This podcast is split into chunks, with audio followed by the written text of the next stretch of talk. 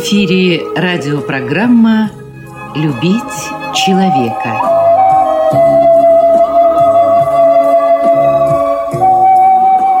У микрофона автор и ведущий радиопрограммы писатель Константин Антишин.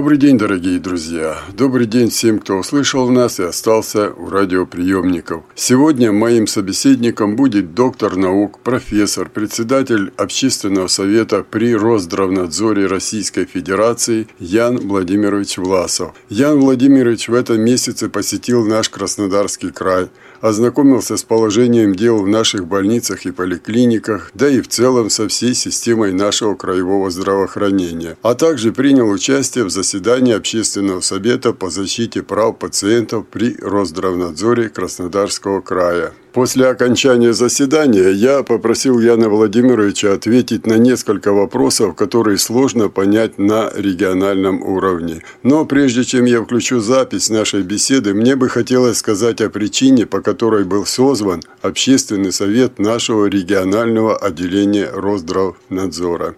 Так вот, причиной этой стали многочисленные жалобы граждан, которых поликлиники и больницы отправляли на прохождение медико-социальной экспертизы с некачественно оформленными документами. То есть больной человек проходил все круги ада, чтобы собрать документы, на присвоение ему инвалидности, приходил на медико-социальную экспертизу и получал, как говорится, отворот-поворот, только потому что документы были подготовлены неправильно. Теперь этот больной человек должен был проходить все круги ада повторно. Опять все анализы, обследования, хождение по кабинетам, высиживание в очередях и прочее. Замечу, что этот вопрос мы поднимали на общественном совете, который создан при Главном бюро медико-социальной экспертизы. Но там нам сказали, что это не в их компетенции, потому что поликлиники и больницы находятся в ведомстве Министерства здравоохранения. Вот мы и решили свести эти два ведомства на общественном совете при Росздравнадзоре, чтобы они в присутствии общественников нашли необходимое решение. Вопрос-то касается больных людей, которых медики обрекают на дополнительные страдания. Естественно, что мы ожидали конструктивного диалога между этими двумя ведомствами – но вместо диалога услышали взаимные похвалы и перечисление своих собственных заслуг. То есть все точно по басне дедушки Крылова, за что кукушка хвалит петуха. Вот тут-то и вмешался в разговор присутствующий на заседании председатель Общественного совета Росздравнадзора Российской Федерации Ян Владимирович Власов. Я бы сказал, что вмешался по-взрослому, да так, что теперь к следующему заседанию Совета оба ведомства должны будут предоставить нам конкретные результаты совместной работы по решению поднятой проблемы. Но это, как говорится, к слову, я включаю запись нашей беседы. Кстати, вопросы, которые я задавал Яну Владимировичу, очень часто возникают и в интернете практически из всех регионов России. Так что будьте внимательнее.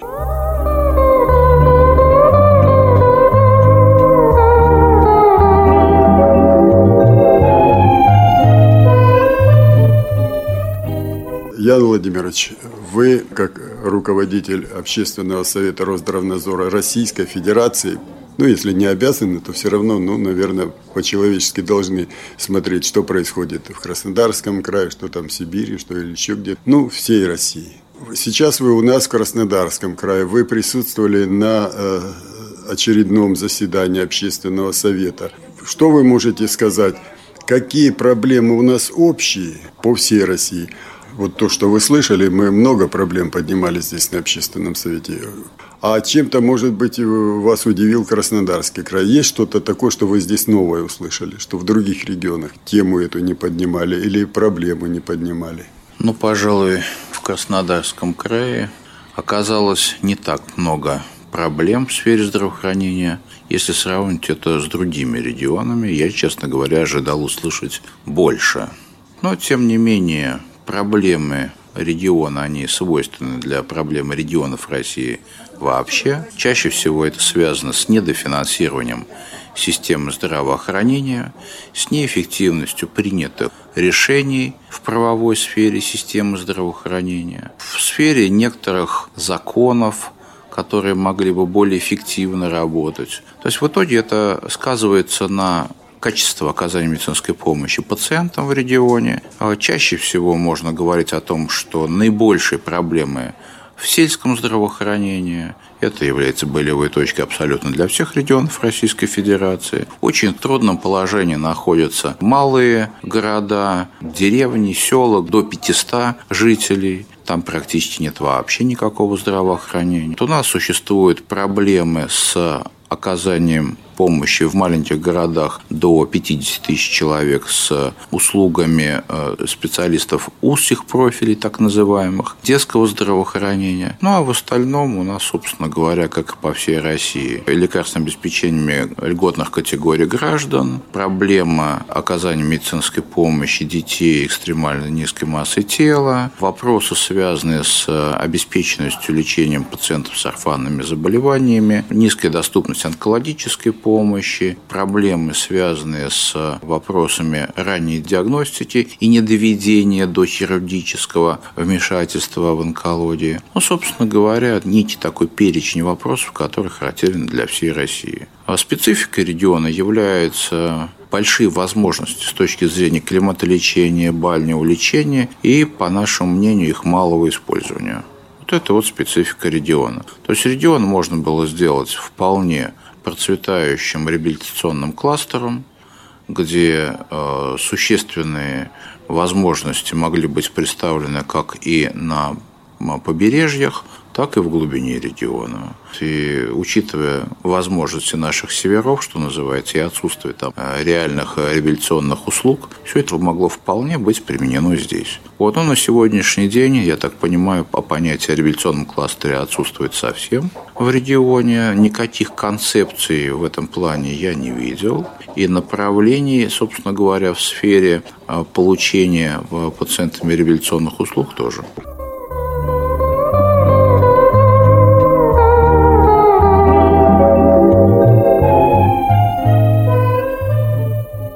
Сегодня на общественном совете, здесь, э, на котором вы присутствовали, очень много вопросов поднималось, в том числе недостаток лекарств, особенно вот э, орфанных. Да, вот ред, орф... редких. Да, орфанных это редких. Да, я немножко в этом плаваю, но я знаю тему, я знаю этого человека, который поднимал вопрос, у него с дочерью эта проблема. И вот э, у нас уже давно здесь среди лидеров общественных организаций, среди э, самих инвалидов давно идет этот разговор, что проблема наша, я имею в виду инвалидов, в недополучении этих лекарств, то, что мы вынуждены брать э, компенсации, а не лекарства. Проблема в том, что эту монетизацию ввели. То есть, вот куда ни кинь, везде денег не хватает. А когда начинаем думать, почему их не хватает, да их не хватает, потому что их просто раздают по карманам тем, кому они, в общем-то, ну, деньги всегда нужны. Но человек в год э, упаковку анальгина купит или еще что-то, но ему дается это. А вот человек, который жить не может,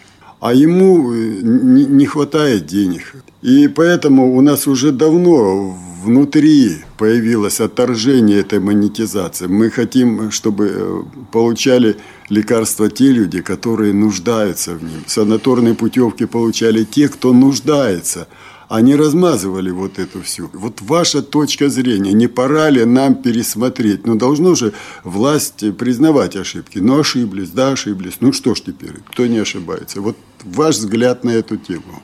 Ну, хотел бы сначала разделить орфанные заболевания. Это редкие заболевания частотой меньше 10 человек на 100 тысяч населения. Вот. Их лечение очень дорого – и они к монетизации, слава богу, отношения не имеют. Это те люди, которые на сегодняшний день финансируются обязательно по 323 федеральному закону при э, наличии лечения профильного, потому что есть симптоматическое лечение, а есть патогенетическое лечение, то есть то как раз, которое от болезни самой. Вот. И, конечно, э, финансируются они за счет средств субъектов, поэтому, конечно, субъекты, то бишь регионы, они в этом плане сильно расстроены. Ну, представьте себе, существует такое заболевание э, крылья бабочки. Вот. Это дети болеют, у которых кожа как бабочкины крылышки. Потер, и кожа стирается, и появляется кровоточащая рана. Вот лечение таких пациентов стоит в год более полумиллиона долларов на одного. И, конечно, тратя, если в таком регионе, не дай бог, 2-3 таких э, пациента есть, то региону денег-то взять будет неоткуда. То есть весь бюджет уйдет на это. Ну, с другой стороны, весь, не весь, ведь это жизнь человека. С другой стороны, да, это жизнь человека. Вот. И поэтому эта дилемма очень тяжелая на самом деле. То ли обеспечить одного ребенка с такими заболеваниями, то ли из той же программы, территориальной программы госгарантии, откуда происходит обеспечение в регионе этих людей, то ли там пару тысяч человек с сердечно-сосудистыми. Согласитесь? Есть над чем задуматься. Вот. Но сейчас будет принято решение, об этом говорит и правительство, и Дума, что эти люди будут софинансированы с федерального бюджета, то есть у них появится шанс в большей степени получить свое лечение, а в регионах больше шанс тратить все-таки меньше средств на это. А со временем предполагается полный уход этих пациентов на федеральный уровень и снятие этой напряженности с региона. А вот то, что речь идет о монетизации социальных пакетов, то я абсолютно здесь с вами солидарен, что монетизацию пора отменять. Сколько можно бюджетные целевые средства переводить на социальные доплаты? Социальные выплаты – это отдельная статья бюджета, она имеется, и те, кто должен получить социальную выплату, он ее получает. Но делать из целевых бюджетных средств, которые идут на лечение тяжело больных людей, социальные выплаты для людей, которые в этом не нуждаются – лечения я имею в виду, я считаю, это путь в никуда. Более того, ведь когда государство принимало решение относительно вот этих вот дорогостоящих программ, в том числе и ОНЛС, и ДЛО до этого, и семьи на залоде, логика была простая. Здоровый платит за больного. Так было всегда. Так было начиная с а, империи XIX века. Так происходит и сейчас. Вот, и поэтому мне кажется, что отказ от монетизации льгот в пользу людей, имеющие дорогостоящие, травмирующие, инвалидизирующие заболевания, он уместен и должен быть принят обществом как должное. Да, сегодня тебе не нужно никакое лечение, ты можешь об этом шуметь сколько угодно, что тебе денег мало на жизнь. Но если завтра тебе понадобится это лечение, то ты уже не будешь таким вот образом относиться к этой программе. То есть тебе покажется, что я должен получить это лечение, но должны же быть ресурсы. Так не надо их забирать.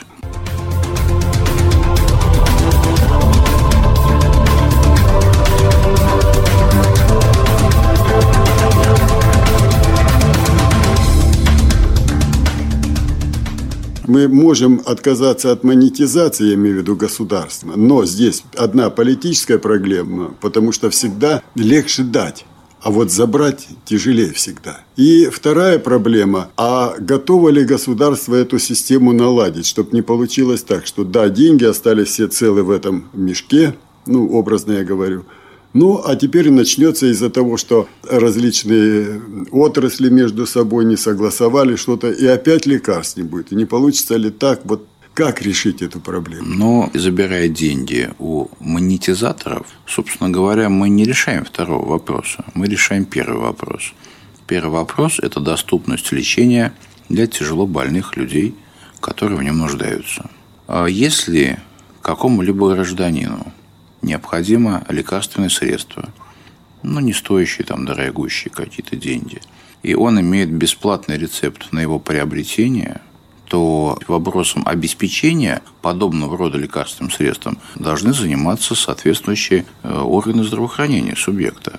И на сегодняшний день ситуация в сфере управления здравоохранением не такая, как в 2004 году, и даже не такая, как в 2012 году профессионализм органов здравоохранения на самом деле растет. Вольно ли, невольно ли, но а, сейчас гораздо больше профессиональных управленцев, нежели 10 лет назад. Управленцев, да. Управленцев, да, и тех, которые а, создают условия для получения, в том числе и качественной медицинской помощи. Вопрос, связанный с работой аптечных сетей и работы в аптечных сетях, он тоже находится на контроле. Другое дело, что каждый отдельный вот вылавливанием блох очень трудно заниматься. То есть для того, чтобы работать точечно, надо иметь большой объем информации. Надо, чтобы информация от гражданина вовремя поступала в органы власти, чтобы он не уходил с ней домой, а чтобы он тут же, вот есть у него, например, страховой полис, что-то не понравилось ему в качестве оказания медицинской помощи. Не надо идти домой или писать письмо на президента Российской Федерации. Там есть телефон. Там есть телефон. И страховая компания отвечает деньгами за качество оказания медицинской помощи в том учреждении, с которым да, у нее есть договор с аптеками. В каждом аптечном киоске есть э, телефоны, они должны быть на стенде вывешены, кому обращаться в случае, если не. То есть мы уже готовы вот эту техническую готовы, часть решать, Готовы. Да? Это, это уже, эта готовность, она уже имеет место быть, что называется. Росздравнадзор занимается аптеками, занимается качеством и своевременностью оказания медицинской помощи посредством аптечного звена, дабы не было а, незакрытых рецептов. Это количество рецептов на отсрочном обеспечении. Чем меньше рецептов на отсрочном обеспечении, считается, тем выше работа надзорных органов и тем выше работа системы здравоохранения субъекта. Поэтому для них это реперные точки. И если вы указываете, что вы не получили по рецепту, стал быть, камень в их огород размером с маленький метеорит обеспечен. Причем вот сейчас это штрих-код входит, да, вот сейчас э, опытные да. идут. Это значит будет не только, э, я понял так, что система уже сейчас так отрегулирована, по крайней мере в части Росздравнадзора, что невыгодно ни одному чиновнику, чтобы были отсрочены лекарства. Но теперь э, в связи с тем, что вот штрих-коды появляются, и скоро перейдет у нас вся Россия на это в обязательном порядке. Я вот был да. на общественных слушаниях. И значит, уже у нас гарантия еще, что там не мел будет, не какая-то да. подделка, а реальные лекарства. Качество, да. да. Штрих-коды – это совсем недавнее, что называется, предприятие, а, совместное, причем в производителей фармацевтических компаний, и, а, значит, Минпромторга и Минздрава. Проводился это тем, в том числе с участием Росздравнадзора. То есть сейчас по штрих-коду можно считать даже айфоном, у кого есть, конечно – iPhone считать этот штрих-код, и сразу будет дана информация, что за серия, паспорт сделать, все так, все, что положено. Изготовитель. Да, изготовитель, кто привез, Весь когда путь. привез, да, да, да, да, да. То есть, если данных об этом производителе или о данной коробочке упаковки не будет, тогда срочно Росздравнадзор, это уже фальсификат. А фальсификат сейчас – это уже 265 статья Уголовного кодекса. Кстати, эта статья была принята под давлением, опять же, Росздравнадзора год назад. Вот, и уже на основании этого это уже и, и штрафы, и тюремные сроки. То, то есть не как раньше, никто никого не боялся, да. мешками завозили и просроченные, и эти, и пожалуйста. Ну, я да. вам помню, когда было, помните, был суд над Баранцаловым. Они там, э, что называется, мело насыпали и продали на там, несколько миллионов долларов, а с него взяли штраф там 40 тысяч рублей. И оправдали, типа, никого же не травил. Эти люди сами брали, сами виноваты. Вот, таких вещей больше не будет. С другой стороны, мы прекрасно понимаем, что люди, которые, ну, допустим, если речь касается об инвалидах, потому что ведь речь идет не только об инвалидах, когда мы ну говорим ну, да. о социальном пакете вот, и о монетизации, то это не та группа людей, которых надо, грубо говоря, демонетизировать в первую очередь. Поэтому процесс демонетизации, так его будем называть, он будет развиваться постепенно и не одновременно для всех. То есть точечно работать, да? Вы да, считаете? совершенно верно. Будет постепенно демонетизироваться разные слои населения. Сначала, возможно, начнут с тех людей, которые там в течение трех месяцев не обращались в систему здравоохранения. Потом, может быть, это будут жители городов, я не знаю. Может быть, в последнюю очередь будут инвалиды. Ну, то есть это будет процесс растянутый во времени. Я еще раз хочу подчеркнуть, потому что люди нас сейчас слушают, да, и кто-то, может быть, подумает, что уже принят какой-то какой-то закон, указ или еще. Ничего не принято. Нет, нет. Я просто беседую э, с э, Яном Владимировичем именно как его взгляд на эту проблему. Его как э, лидера Общественного совета Росздравнадзора Российской Федерации, как профессора, ученого, доктора наук. Вот он как видит, потому что он эту тему лучше знает Просто как бы я советуюсь, это я обращаюсь сейчас к своим радиослушателям. Это мы не обсуждаем э, какой-то проект постановления закон. Поэтому это только наши обсуждения.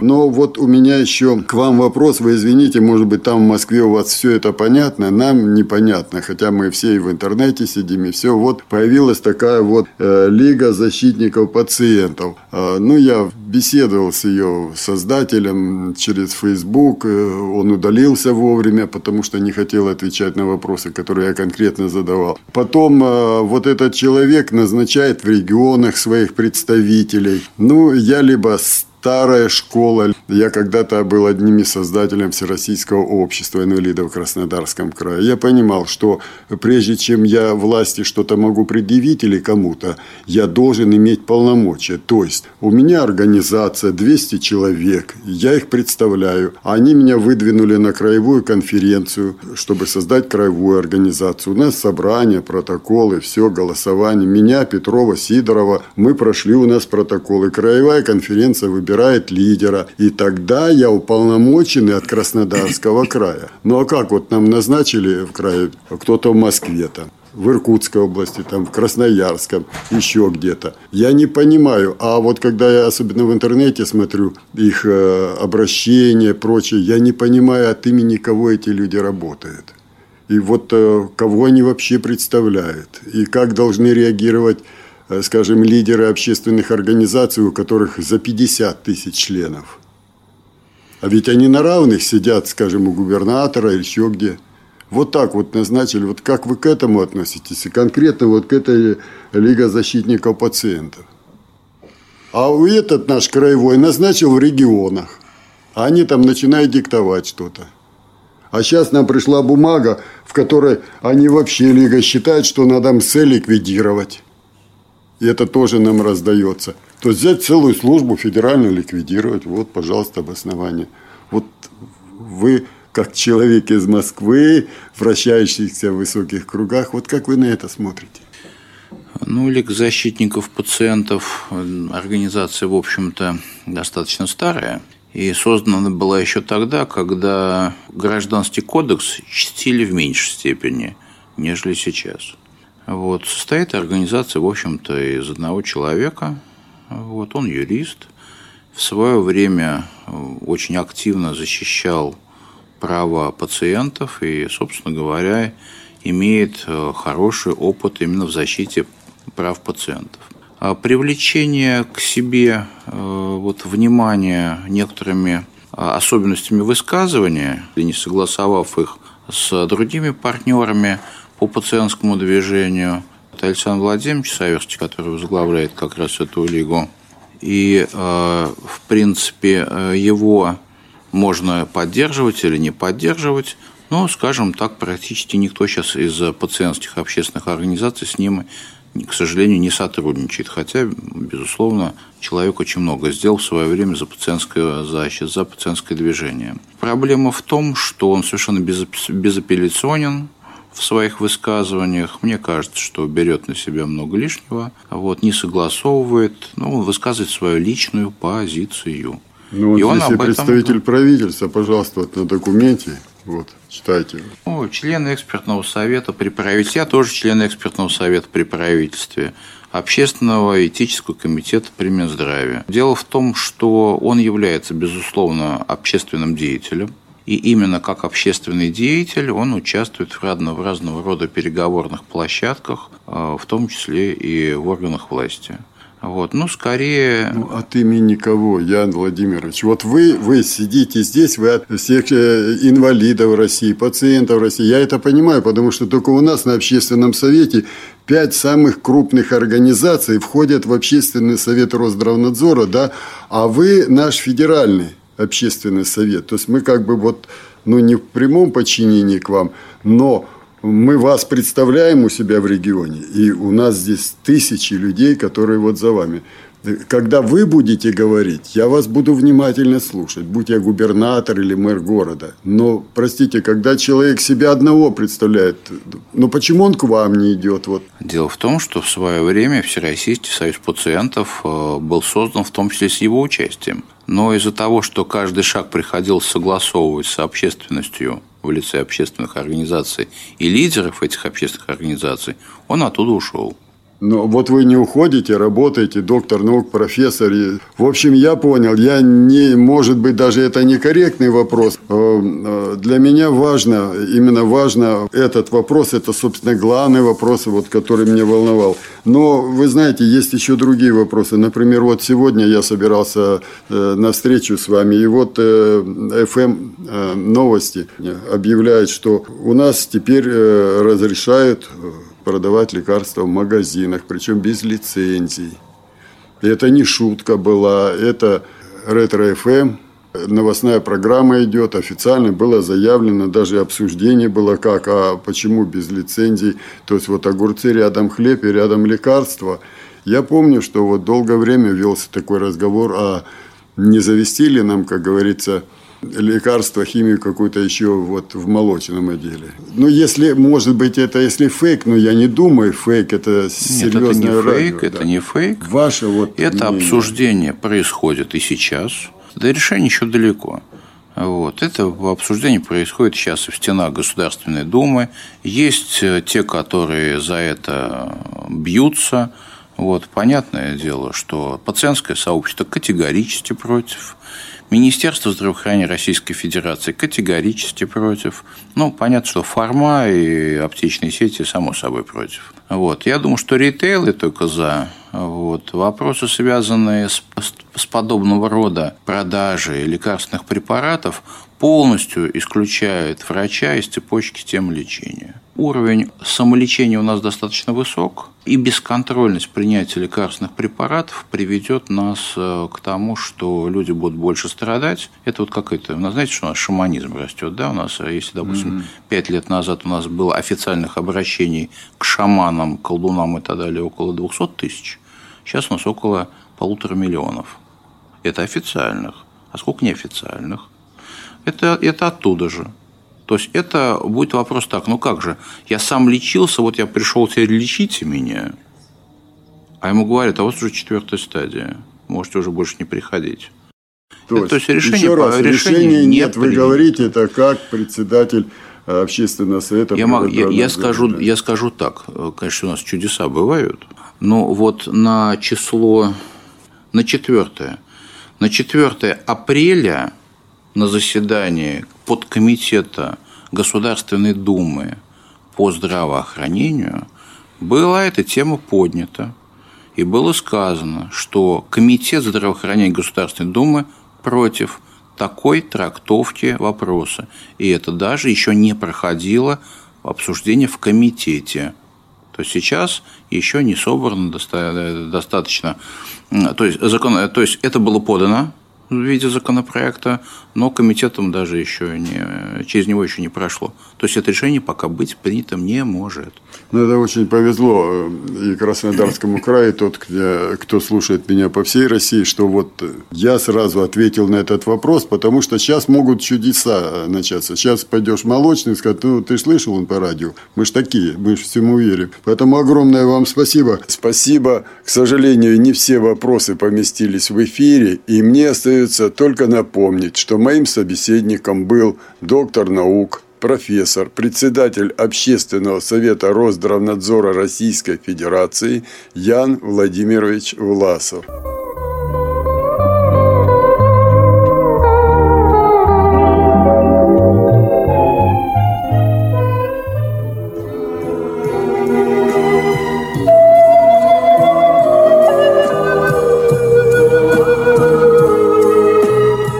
Радиопрограмму «Любить человека» подготовили и провели для вас, как и всегда, звукорежиссер Лев Семенов и автор программы Константин Антишин. До свидания.